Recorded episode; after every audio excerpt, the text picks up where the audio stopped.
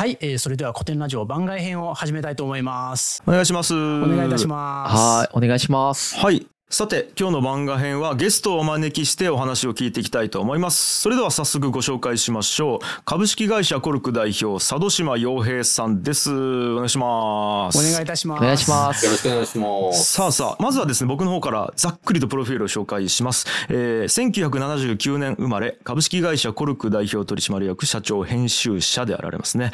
えー、中学時代を南アフリカ共和国で過ごし、ちょいきなりパンチありますね。えー、灘高校に進学。2002年に東京大学文学部を卒業後、講談社に入社。えー、モーニング編集部で井上武彦先生のバカボンド、安野萌子先生の錯乱のサブ担当を務める。えー、2003年に三田則房さんのドラゴン桜を立ち上げ、小山中也さんの宇宙兄弟のテレビアニメ映画実写化を実現。2012年にクリエイターのエージェント会社株式会社コルクを立ち上げということでございますね。うん。いやー、ちょっと一読目パンチありすぎてちょっとはい、あの、あれだったんですけど、いやー、灘からの東大ということで、はい。うん。でも、バガボンド、桜、はドラゴン桜、宇宙兄い、弟、もうもそうそうたるタイトルですよね。全部有名じゃないですか。う、はね、僕の妻もすごいあの宇宙兄弟好きでずっとアニメ見てました。言ってたね家でい、はありがとうございまい。す。いやー、ということでよろしくお願いします。はい。で、えっと、まず、えー深井さんの方からなぜ今回佐渡島さんをお呼びしたのかっていうところですね。あの、まあ、仲がいいって言ったら恐縮なんですけど、うん結構家も近くて、実は。そうなんですよね。うん。むちゃくちゃ近いです。めっちゃ近いです。歩いてなんか 10分ぐらいかな。近所じゃんぐらいのところに。そうですね。引っ越してこられて、佐渡島さんが。で、その前から指令だったんですけど、一番最初は佐渡島さんの方に僕がゲストで呼んでもらったんですよね。YouTube に。うんうんそう、その前に、あの、深井さんが対談してた北川くん楽天の。ああ、拓也さん。あ、はいそうそうそう。北川さんで、うん。からなんか紹介を受けたんですよね。そう。僕はあの、同い年ですごい仲いい楽天のうん執行役員の北川さんと佐渡島さんがもともと仲良くて、で、紹介してもらって、で、ゲストに呼んでもらったりもしつつ、うんであとは佐渡島さんが社長やってるコルクっていう会社のうん。クリエイターの皆さんとも一緒に実は仕事をさせてもらったりとか、うんうん。で、そうだよね。しかも近くに住んでるしっていうことで、まあいろいろね、実はアドバイスもらったりしてたんですよ。個人的に。うんうん。そうですね。はい。で、ちょっとせっかくなんで出ていただきたいなということで今回。そう、僕自体も、まあ、あれですよね、若新さんにしても、うん。お小原さんにしても、なんか、知り合いがみんな番外編によく出てるって感じで。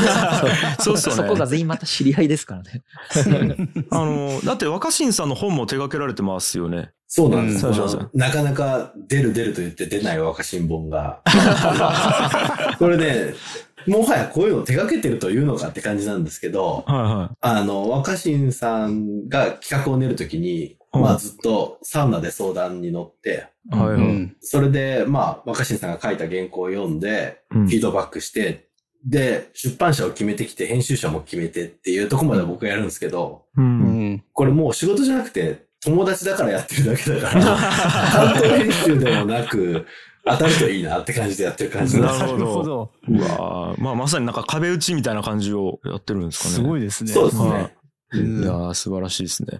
さあさあ、そんな感じなんですけど、もう今日何も話すこと決めてないんですよ。そうですよね。でもね、最近あの、はい。佐渡島さん本出されてて、あ、そうですよね。うんあの、観察力の鍛え方っていう、一流のクリエイターは世界をどう見ているのかっていう本を出された。ですよね。あ、僕あの、はい、読ませていただきまして。僕も、はい、聞ませていただいてます。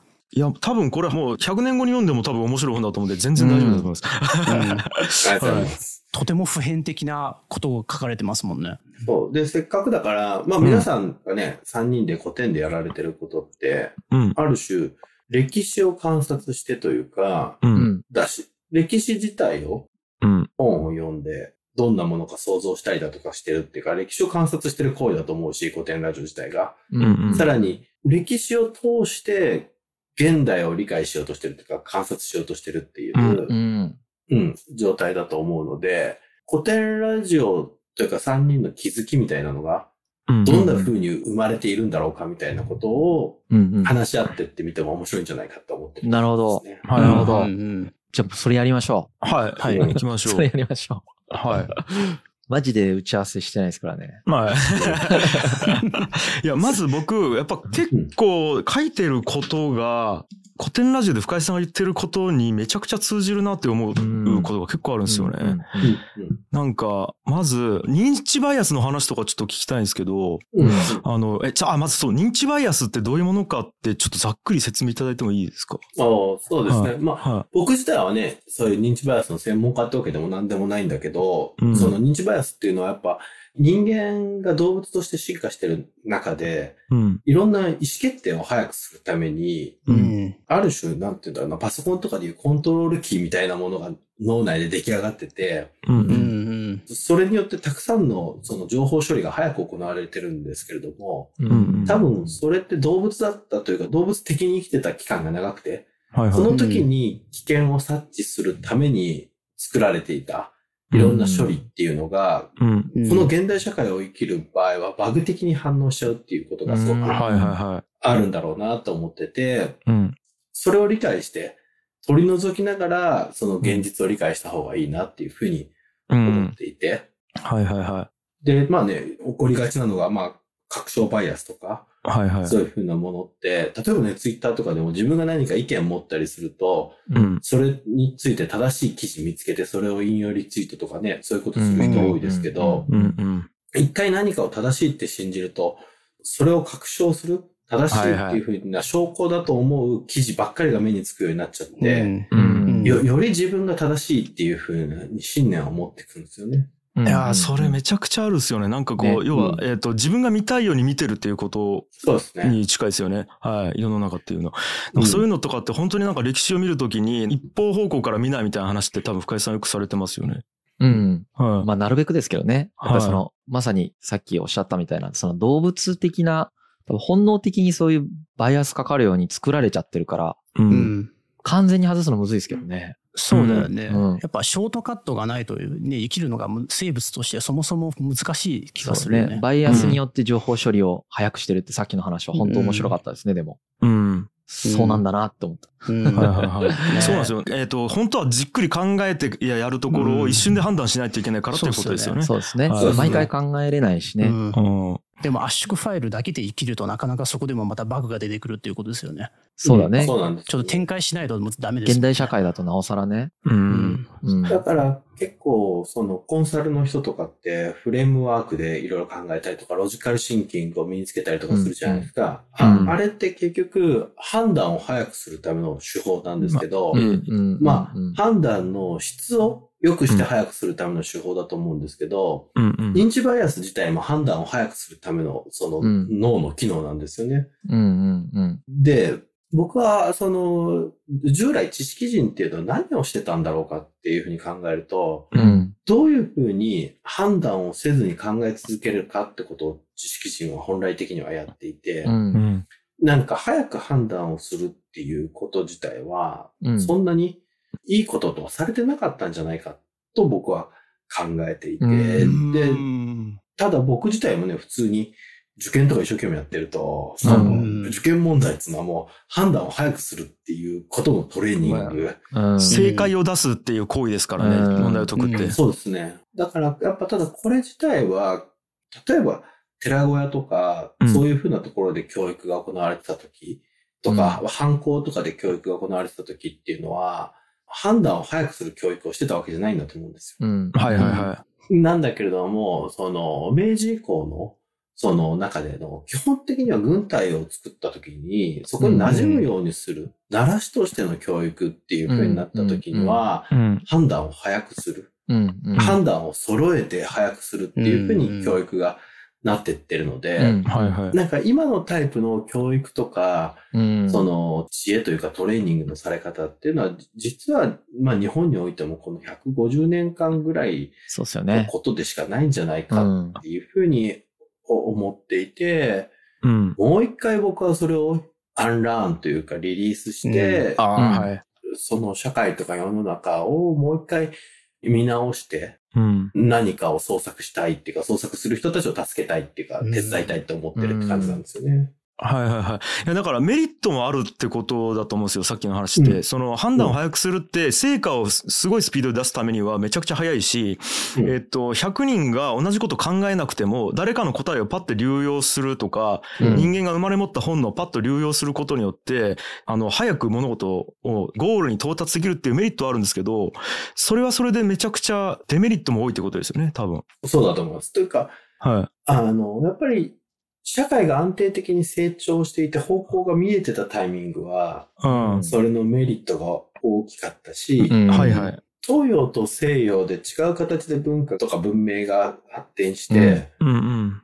ある種東洋サイドが西洋サイドの文明を後追いして学ばないといけなかった時期っていうのは、うん。うん。明確にお手本が存在したんで、はいはいはい。その時はお手本を知って判断を早くした方が良かったんだろうなと思うんですけど、ああ、確かにですね。うん、今世界中からお手本がなくなってるので、うん。うん。もう一回判断をしない状態でも不安じゃない精神状態の作り方の方が重要になってるだろうなと思ってたんですよね。はいはいはい。うんそうですね。だから、それの話も多分判断を早くして、物事を先に進めることが正解っていう価値観の上で成り立つ、いい悪いの判断だと思うんですよね。そうっすよね。そうなんですよ。で、今って、あれ？それ判断早く成果出すのが正解だったっけっていうところから、一回考え直さないといけないようになってきてるっていうイメージでですね。うんなってますよね。うん。で、なんか多分その、えーやり方の一個の方法としてやっぱ観察力っていうのが大事っていうのが多分この本の話。だとなんですよ。思うんですよね。で、ちなみに、多分ですけど、観察って、もう普通に僕らが今までなんか認知してきたあれで言うと、ただよく見ることだけなんですよ。うんうんでも、この本ってもうちょっと違うんじゃないかっていうこと書かれたと思うんですけども、観察ってどういう言葉の意味として、そうですよね。観察すると、もう、あるものを見るっていうイメージをどうしてもみんな持っちゃうんだと思うんですよ。はいはい。うんでも、その、やっぱ、例えば古典ラジオがなんでみんなから応援されてるかっていうと、うん。こういう本にこういうことが書いてありますっていうふうに、うん。書いてあるものをよ読んで言ってるっていうよりも、書いてないものから妄想を膨らましてる具合が面白いんだと思う。ああ、やってますね。うん。うん。どういうふうにみ見えないものを見るのかとかっていうことがうん。重要で、僕やっぱり、例えばね、人間っていう言葉は僕本当に深い言葉で、なぜこんな言葉が生まれたんだろうっていうのはもうしょっちゅう考えるんですけど、に人間ですか？人間、人じゃなくて人間、はいはい。うん人と間って書くじゃないですか。う。うんん。人は見えるんだけど、人と人の間は見えないじゃないですか。う。うんん。でもうん見えない間によって僕らは人間になるわけですよね。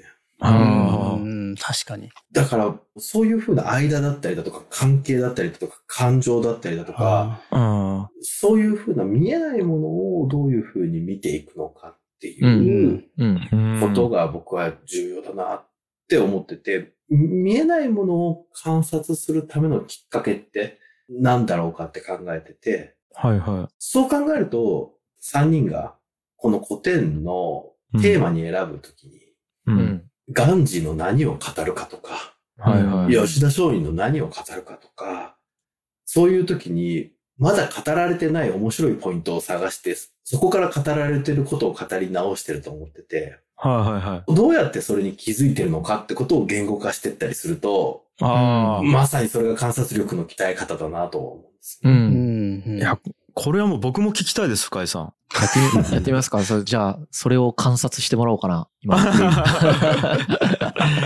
え、まず、あれ、うん何を喋るかって考えるときに、まずいっぱい本読むんですよね。いや、あ喋る内容を決めるときは、まあもう最初から僕たちはほら、世界史の知識もある程度あるわけですから、ええ全世界的なうん。世界史全体のですね。うん。その中から選ぶときは別にまだ本読んでないですね。ああ、あ、そっかそっか。で、えっと、なんか、大体ここが面白そうだっていうのは、やっぱこう、ポイントとしてなんか、幅広い知識の中で選定するわけですよね。まあそうですね。最初は、まあ今まで放送した分、は直前とあんまり被らないとか、やっぱり時代がバラバラでなんかこう、めちゃくちゃなところ行くのがいいかなと思ってるんですよ。い。はいはいはい。ずーっと中世ヨーロッパずっとやってたら飽きるじゃないですか。はいはいはだから、こうなんかいろんなところ行き来するように、なるべくランダム性がある感じで、で、かつ、過去やったからこれできるよねみたいなやつもやっぱあったりするんですよね。はいはいはい。これをやったからこれができるようになるよねみたいなのもあったりするので、まあ、そういうのを含めつつ、まあ、一番は自分が今勉強したいもうんのを選んでますね。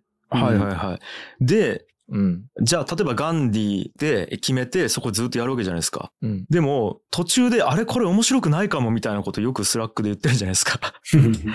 あのあれこのテーマ面白くならないかもみたいな。うんうんうん。でもそこで何かその先にあるかもしれないと思ってずっと調べたり考えたりするわけですよね。そうですね。もうチキンレースなんですよね。その限られた時間の中で、ある程度の量の本を読まないとやっぱりいけないし、うん。まとめないといけないし、まあ面白くしたいじゃないですか。その、うん、うんまあ、自分が面白いと思ってる状態まで持っていきたいわけですね、うんまずそうだ。ね。うん。まあ、リスナーのみんなのためにというよりは、まず自分のうん。知識欲を満たしたいというのがでかいんですけど、うんうん。そこに到達するかどうかはチキンレースなんですよね。やっぱりそのう、ん。うん。勉強してもつまんないやつはつまんない。つまんないって言ったらあれですけど、うん。さほどの質素がないのはありますからね。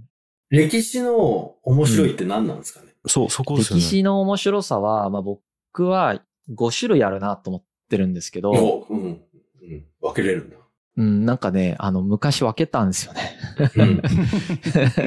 歴史の面白さってなんだろうなと思って、あの、分けたんですけど、5種類あると思っていて、いや、いいっすね。適当に話す人って、はい。何でも、それは大体3つに分けれますって言うんですよ。5種類っていうと前から考えてる感じがある。そうですね。5, 5だと多いですからね、ちょっと。えー一つ目が、やっぱりその、構造を理解するっていうこと自体が面白い。で、これは、えっ、と、例えばですけど、その、政治の構造がどういう構造で政治がなされていたかとかいううんことであるとか、えっ、と、権力構造がどういう構造になっていたかとか、うん。そのプロセスはどういうプロセス構造になっていたかとかですね。うんあと、影響力としてはどういう影響力があったかとかいう、その全体理解みたいなのに近いんですけど、うん。例えばフランス革命みたいなのを理解するときに、このフランス革命によって人権宣言があったことによって我々の生存権みたいなのに影響を与えているよっていうことと、うん。まあこれはその世界史におけるどういう影響力を持ったポジショニングをしているかっていうことと、あとこのフランス革命の内容自体がどういうプロセスとか構造によって起こっているよっていう因果関係のところとプロセスのところを示すっていう、うん。まあちょっと広い意味ですけど全体的な構造の問題、問題というか構造の面白さみたいなのが一つ目。はいはいはい。で、二つ目が、これ簡単なんですけど、感情が理はいはいはい解できる、共感できるってやつですね。うん。で、これも、その、なんでその感情になったのかっていう因果関係がわからないとつまんないんですよね、やっぱり。うん。高杉晋作なんで今この気持ちになったんだろうっていうのが分かったら面白い。うん分からないと全然面白くないです。ね、これうん。面白いなと思うんですけど。はい。これはもう人間として見てますね。これなんか。そうですね感情がある。はい。三つ目はシンプルにトリビアですね。あの、うん。自分、今の自分と何らかのつながりがあるファクトで、自分にとって不利益がないくて、かつ意外性があるっていう、うんそういうファクトはうんトリビアとして面白いってなるんですよね。うんうん。例えばあの古代ギリシャはみんなバイセクシャルとか、うんうんうん。今の世の中の自分がストレートとかバイセクシャルとかという、そういう関係性もありながら意外性があって、彼らがバイセクシャルであることによって自分が何の不利益もないので、面白いですよね。これがうん自分に不利益がある事実とかだとうん。嫌なんですよ、人間って。うん。うんうん。なんで、つながりが強すぎるやつとかはトリビアとしては面白くうないっていう。ん。うん。うん。題材化しやすいよね。そうだね。うん。で、四つ目は、ただイメージするっていうだけで面白いっていうのがありますね。例えば、うん。どういう服を着て、どういう場所で、どういうことを行っていたのかっていうことがわかるっていうだけでもう面白い。うんうん。あの、マヤ文明がどんな文明だったかみたいなやつですよね。そう。どんな格好をしてて、どんな化粧をしてて、あ、そんな化粧してんだみたいな。その想像ができると面白い。想像ができないと面白くないですね、これ。うんうん。はい。うん。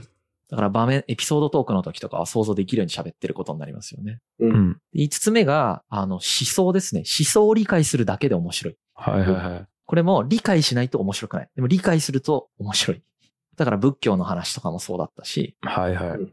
えーと今から勉強するマルクス・エンゲルスとかもそうですよね。うん。マルクスやるんだ、この後。そう、この後、まあ、この放送はマルクスの後になるかな、ちょうど。多分。うんう。うんん。いいですね。なんで、そういう5つのものに体系的に分けてみましたね。うん。うん。うん。これが歴史の面白さかな？あれですね、アリストテレスの私学ってあるじゃないですうん。私学。か。はい。アリストテレスの私学って演劇の脚本をどういうふうに作ればいいかっていう。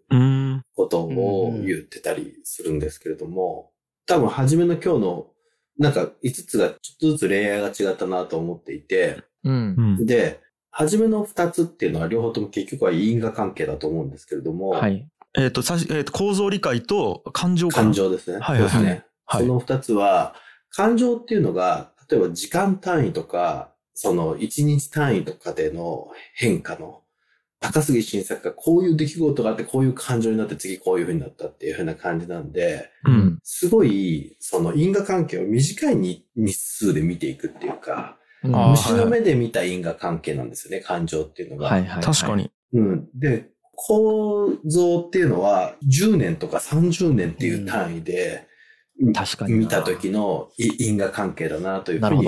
思っていて、で、その因果関係は両方とも、その、その時代の思想によって支えられているので、うん。どちらを説明するときも思想について考えるっていうこと自体は、お面白さを加えるのにはいいので、なるほどな。うん包摂してんだ、それ。そうなんです。だから僕が創作するときに、まあ、そのアリストテレスの私学でも常にテーマとか思想っていうのは一個の項目として作品を面白くする項目なんですよ。う。うんん。で、いさっきの因果関係っていうのはストーリーなんですけど、うん。そのストーリーをどういう時間軸で見たストーリーで語るのかっていうので、さっきの2種類だったなと思ってて。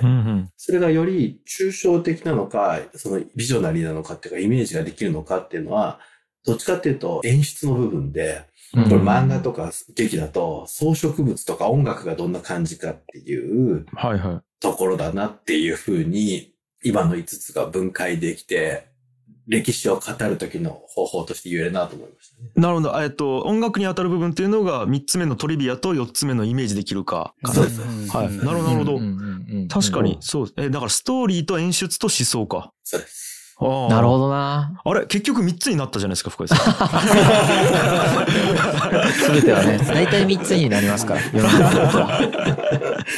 なるほど、なるほど。え、ちなみに古典ラジオ作るときって、これ全部入ってますよね？喋るときって。全部入ってますね。だからこれは自然とやってたんですよ、多分。うんはいはい。これを意識して作ろうと思って作ってるわけじゃなくて、自然とやってたやつを、どういうことをやってたんだろうっていうのを考えていくと、この5つに分類されたなっていう考え方だったんですけどね。あさらに、その、どんな風にテーマを選ぶかって言った時の、深井さんの話し方っていうのが、うん。どっちかというと頭の中で地球なのか、地図なのかを思い浮かべて、うんうん。その地球、まあ、地図で考えたときに、地図にレイヤーがあって、その今の時代から過去の時代もあって、それぞれの地図をまんべんなくやっているかとか、そのレイヤーも含めて、そのまんべんなくやってるかっていうのを順々に見てってるから、うん。その世界史っていうものを、その世界の国と時代とかに対して一回メタ認知して、ーどのテーマがいいだろうかっていうことを考えて、まずネタを選んで、今度そのネタに関しては、それを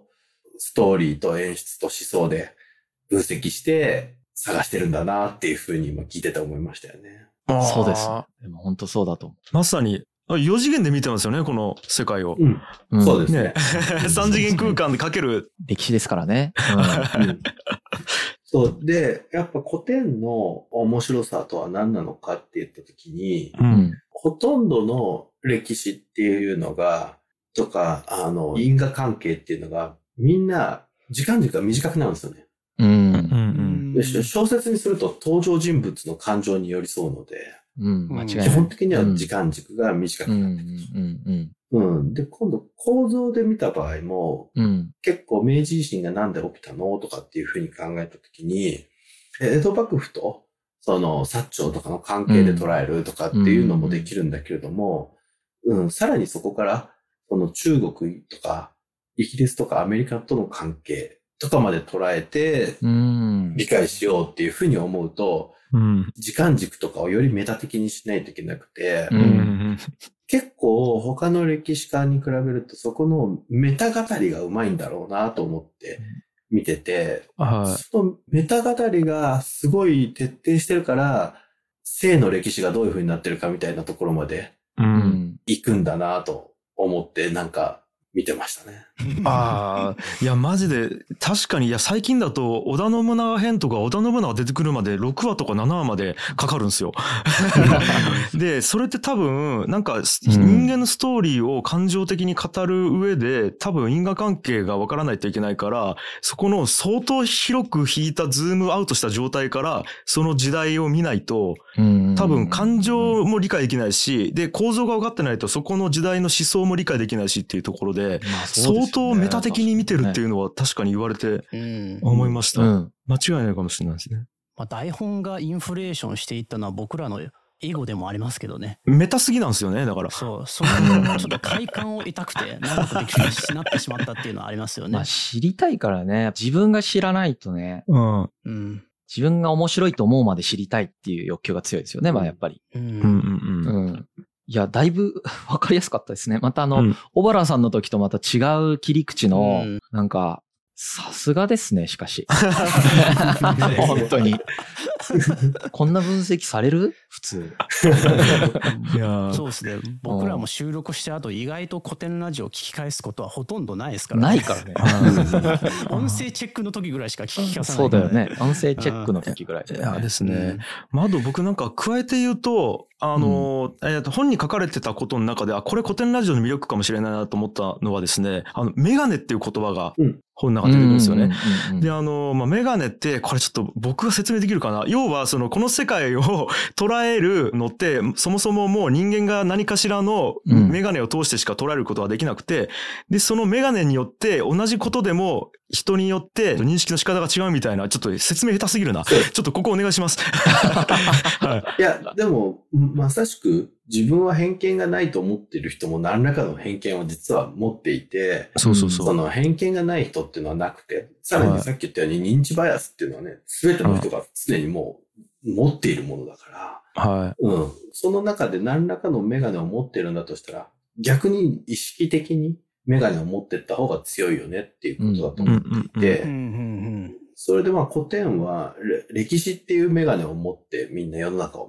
見てるんだろうなってうん。思いますしね。そうですね。で、歴史っていうメガネを持つと、うんさ先ほど古代ギリシャは全員バイだったとか、うん。結構僕らが正義だと思ってることが全然正義じゃないし、うんう。うんん僕らが伝統だと思ってることが全然伝統じゃないしっていう風な意識になってくると、う。うんん。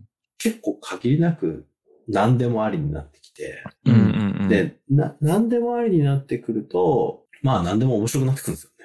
あ怒るーことがなくなってくたる。そっか。何でもありだと何でも面白くなるのか。いや、そうです。だから、よく僕らは比喩表現で物事を色眼鏡で見るみたいなことを言うじゃないですか。で、色眼鏡で見るって偏った見方すんなっていう意味で、うん色眼鏡で見るなみたいな言い方あるんですけど、でも前色の色眼鏡あったら、それって偏ってないよねっていう話ですよね。そうね。はい。で、えっと、一応な、僕本の中で書かれたのが、そのメガネっていうのは、例えば脳がどう認知するかとか、うんあとは感覚器官がどう、えっと、うん身体とか感情とかを捉えるかっていうところと、あとは時空間っていう話をされてたと思うんですけど、はい。いや結構まず、か感情に対しては、はい。うん僕ら無意識というか、はい。うん。僕らがその出来事に対してどう捉えるかって、うんほとんど自分の感情に由来してんのに、はい。な、なぜか相手の方に原因があるっていうふうに思っちゃうっていうことがすごくあって、うん。まあ、すごく感情とか体調に気づくっていうのはすごい重要だなってはいはいはい。思ってるのと。あと、同じ話とかね、そういうふうなことでも、はい。どんな場所で聞いたかとか、うん。どんな時間帯だったとか、どれぐらい時間かけたかとかによっても全く認知の仕方って変わっちゃうはずなんですよね。う。うんん今日僕らこれね、リアルで会ってやってないですけど、はいこれリアルで会ってやったら、僕らのお互いに対する理解度とか会話内容も多分全く違う方向になってうん。たと思うんだけど、それが、この Zoom を通してとかね、音声のみでやることと、そうじゃないことの差について、自分たちで予想するってことは相当難しいから、そうですよね。そういうものの影響力について、何かを把握するときに織り込み済みにするっていうのはすごい難しい行為だなって思ってます。うんうんううんん。いや、なんかちょうどこの辺の話を、あの、深井さんが別番組でやってる a scope っていう、その番組あって、そこで脳科学者の方とね、この間そう対談。ですね。乾先生がおっしゃってたやつとマジで一緒ですよね、今の話もね。これオンエアされてるのかなこれが。これが放送れされる頃にはもう乾先生の分は、アスコープの方で放送されてますね。うんあ。脳科学者のね。そうそうそう。そうそう。脳科学的にもそうですもんね。自分の感情に気づくとか体調に気づくっていうことが非常に大事であるっていう。自己肯定感に直接つながるっていう話でしたね、うんあれは。そうそう。まあ、ん詳しくはそっち聞いてもらいたいんですけど、なんか例えば、胃が痛いなっていうのも、胃が痛いと脳が思ってるだけっていうか。うんはい。で、うんえっ、と、胃が痛いかどうかの、それを本当に脳が診察しに行ってるんじゃなくて、胃が何かしらの電気信号をバーって出して、それを胃が痛いって脳が思ってるだけで、だからこれ本当は違う感情に結びついてるかもしれないみたいな話があったんですね。あ、そうですね。まあ一番わかりやすい例が吊り橋効果うん。とかが多分分かりやすい例だと思うんですけど、ドキドキしてるっていう信号を体から脳が受け取った時に、ドキドキしてるっていうことは、これは女の子のことが好きなんじゃないかって脳は勘違いするみたいな。でも本当は観察すると、ただ吊り橋で高いところでドキドキしてただけだったっていう。だからそれくらい脳って認識によって体の同じ現象でも捉え方が違うっていう、なんかそういう話があったんですけど。あそうですよね。たは例えば、ね、その深井さんとは何度も会ってても、え江口さんと矢さんとは初めて会うじゃないですか。はいはいはいそれで、初めて会った時に、例えば、いや、今日二人ともすごく親切だったなって思って終わった時に、い。はい。うんすごく親切だって思ったのか、僕の体調が良くて、出会った人が感じが良かったって僕が受け取っただけで、うんそれを二人が親切だったっていうふうにえ理由づけるってことも全然あるし、そうですね。うんはい。うん、その僕自体がすごい体調が今日、例えば徹夜明けで悪いと、うん。それだけで結構他の人からちょっと馬鹿にされてんじゃないかなとかって思いやすかったりとかってなるかはいはいら、はい。